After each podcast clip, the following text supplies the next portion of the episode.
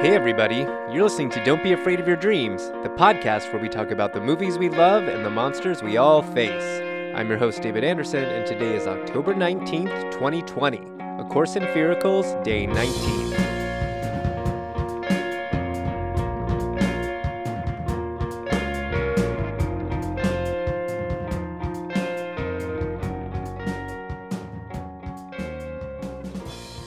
So, as I was recovering from my misadventures yesterday, I started thinking about Dracula, obviously. Even the creatures of the night need time to rest and replenish. Sometimes it's all just too much, and you need to withdraw into your coffin or your cocoon, or your sensory deprivation tank, or your box of donuts, whatever it is. Dracula, of course, rests in the sacred earth of his homeland to regain his evil power.